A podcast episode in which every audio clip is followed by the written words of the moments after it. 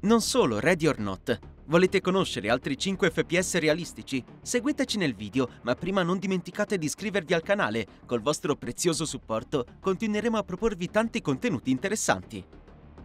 Escape from Tarkov è probabilmente l'FPS realistico più popolare degli ultimi anni.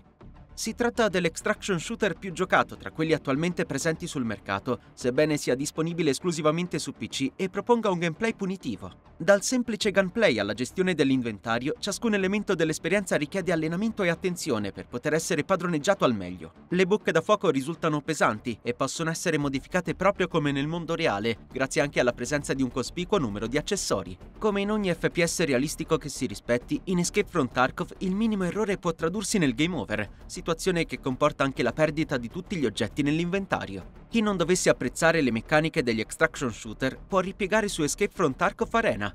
Per chi non lo sapesse, si tratta di un arena shooter con il medesimo gameplay dell'esperienza di partenza, ma più orientato al PvP e alla competizione di squadra. Spara tutto in soggettiva dal gameplay realistico e multiplayer su larga scala vanno a braccetto in squad. Il titolo firmato Off-World Industries è un FPS le cui partite si giocano su mappe dalle dimensioni considerevoli, che possono ospitare un massimo di 100 partecipanti divisi in due enormi squadre. I giocatori non devono limitarsi a sparare a vista ai soldati ostili, ma devono impegnarsi nella costruzione di basi fortificate, pilotare veicoli e coordinarsi con gli altri membri della squadra. Dal momento che il team è composto da un numero così generoso di utenti, la comunicazione è essenziale per raggiungere la vittoria. Occorre inoltre che all'interno di ogni fazione vi siano gruppi più piccoli con tanto di leader, proprio come nella realtà. Sarebbe impossibile pensare agli shooter realistici senza citare almeno un episodio di Arma, una IP storica che qualsiasi appassionato del genere conosce.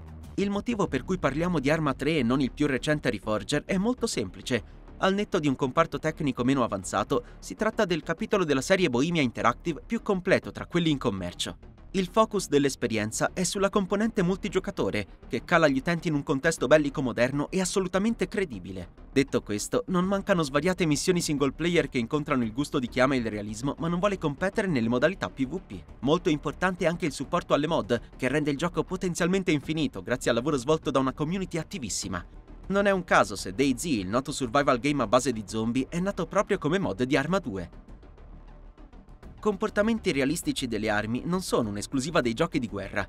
The Hunter Call of the Wild, ad esempio, è un prodotto imperdibile per chiunque voglia dedicarsi ad una sessione di caccia virtuale. Non sono solo le solide risposte delle bocche da fuoco ad imitare la realtà, poiché anche tutto il resto gode di grande attenzione al dettaglio. All'interno dell'open world liberamente esplorabile, infatti, la fauna si comporta in modo credibile e sta al giocatore seguire le tracce della preda fino a trovare il suo nascondiglio e stanarla. A rendere il pacchetto più ricco ci pensano poi la modalità multiplayer cooperativa, che permette di esplorare il mondo in compagnia di un cacciatore alleato e una quantità consistente di espansioni gratuite a pagamento.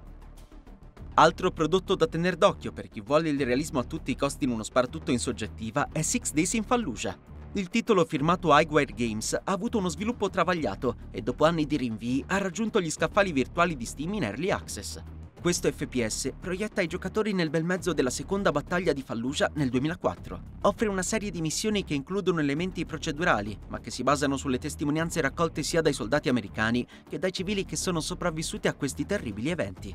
Il gameplay di Six Days in Fallujah punta al realismo estremo e ogni missione è incredibilmente complessa da portare a termine. Ogni edificio potrebbe nascondere una minaccia e la tensione è altissima, tanto che gli stessi sviluppatori hanno spesso accostato il loro gioco ad una produzione horror.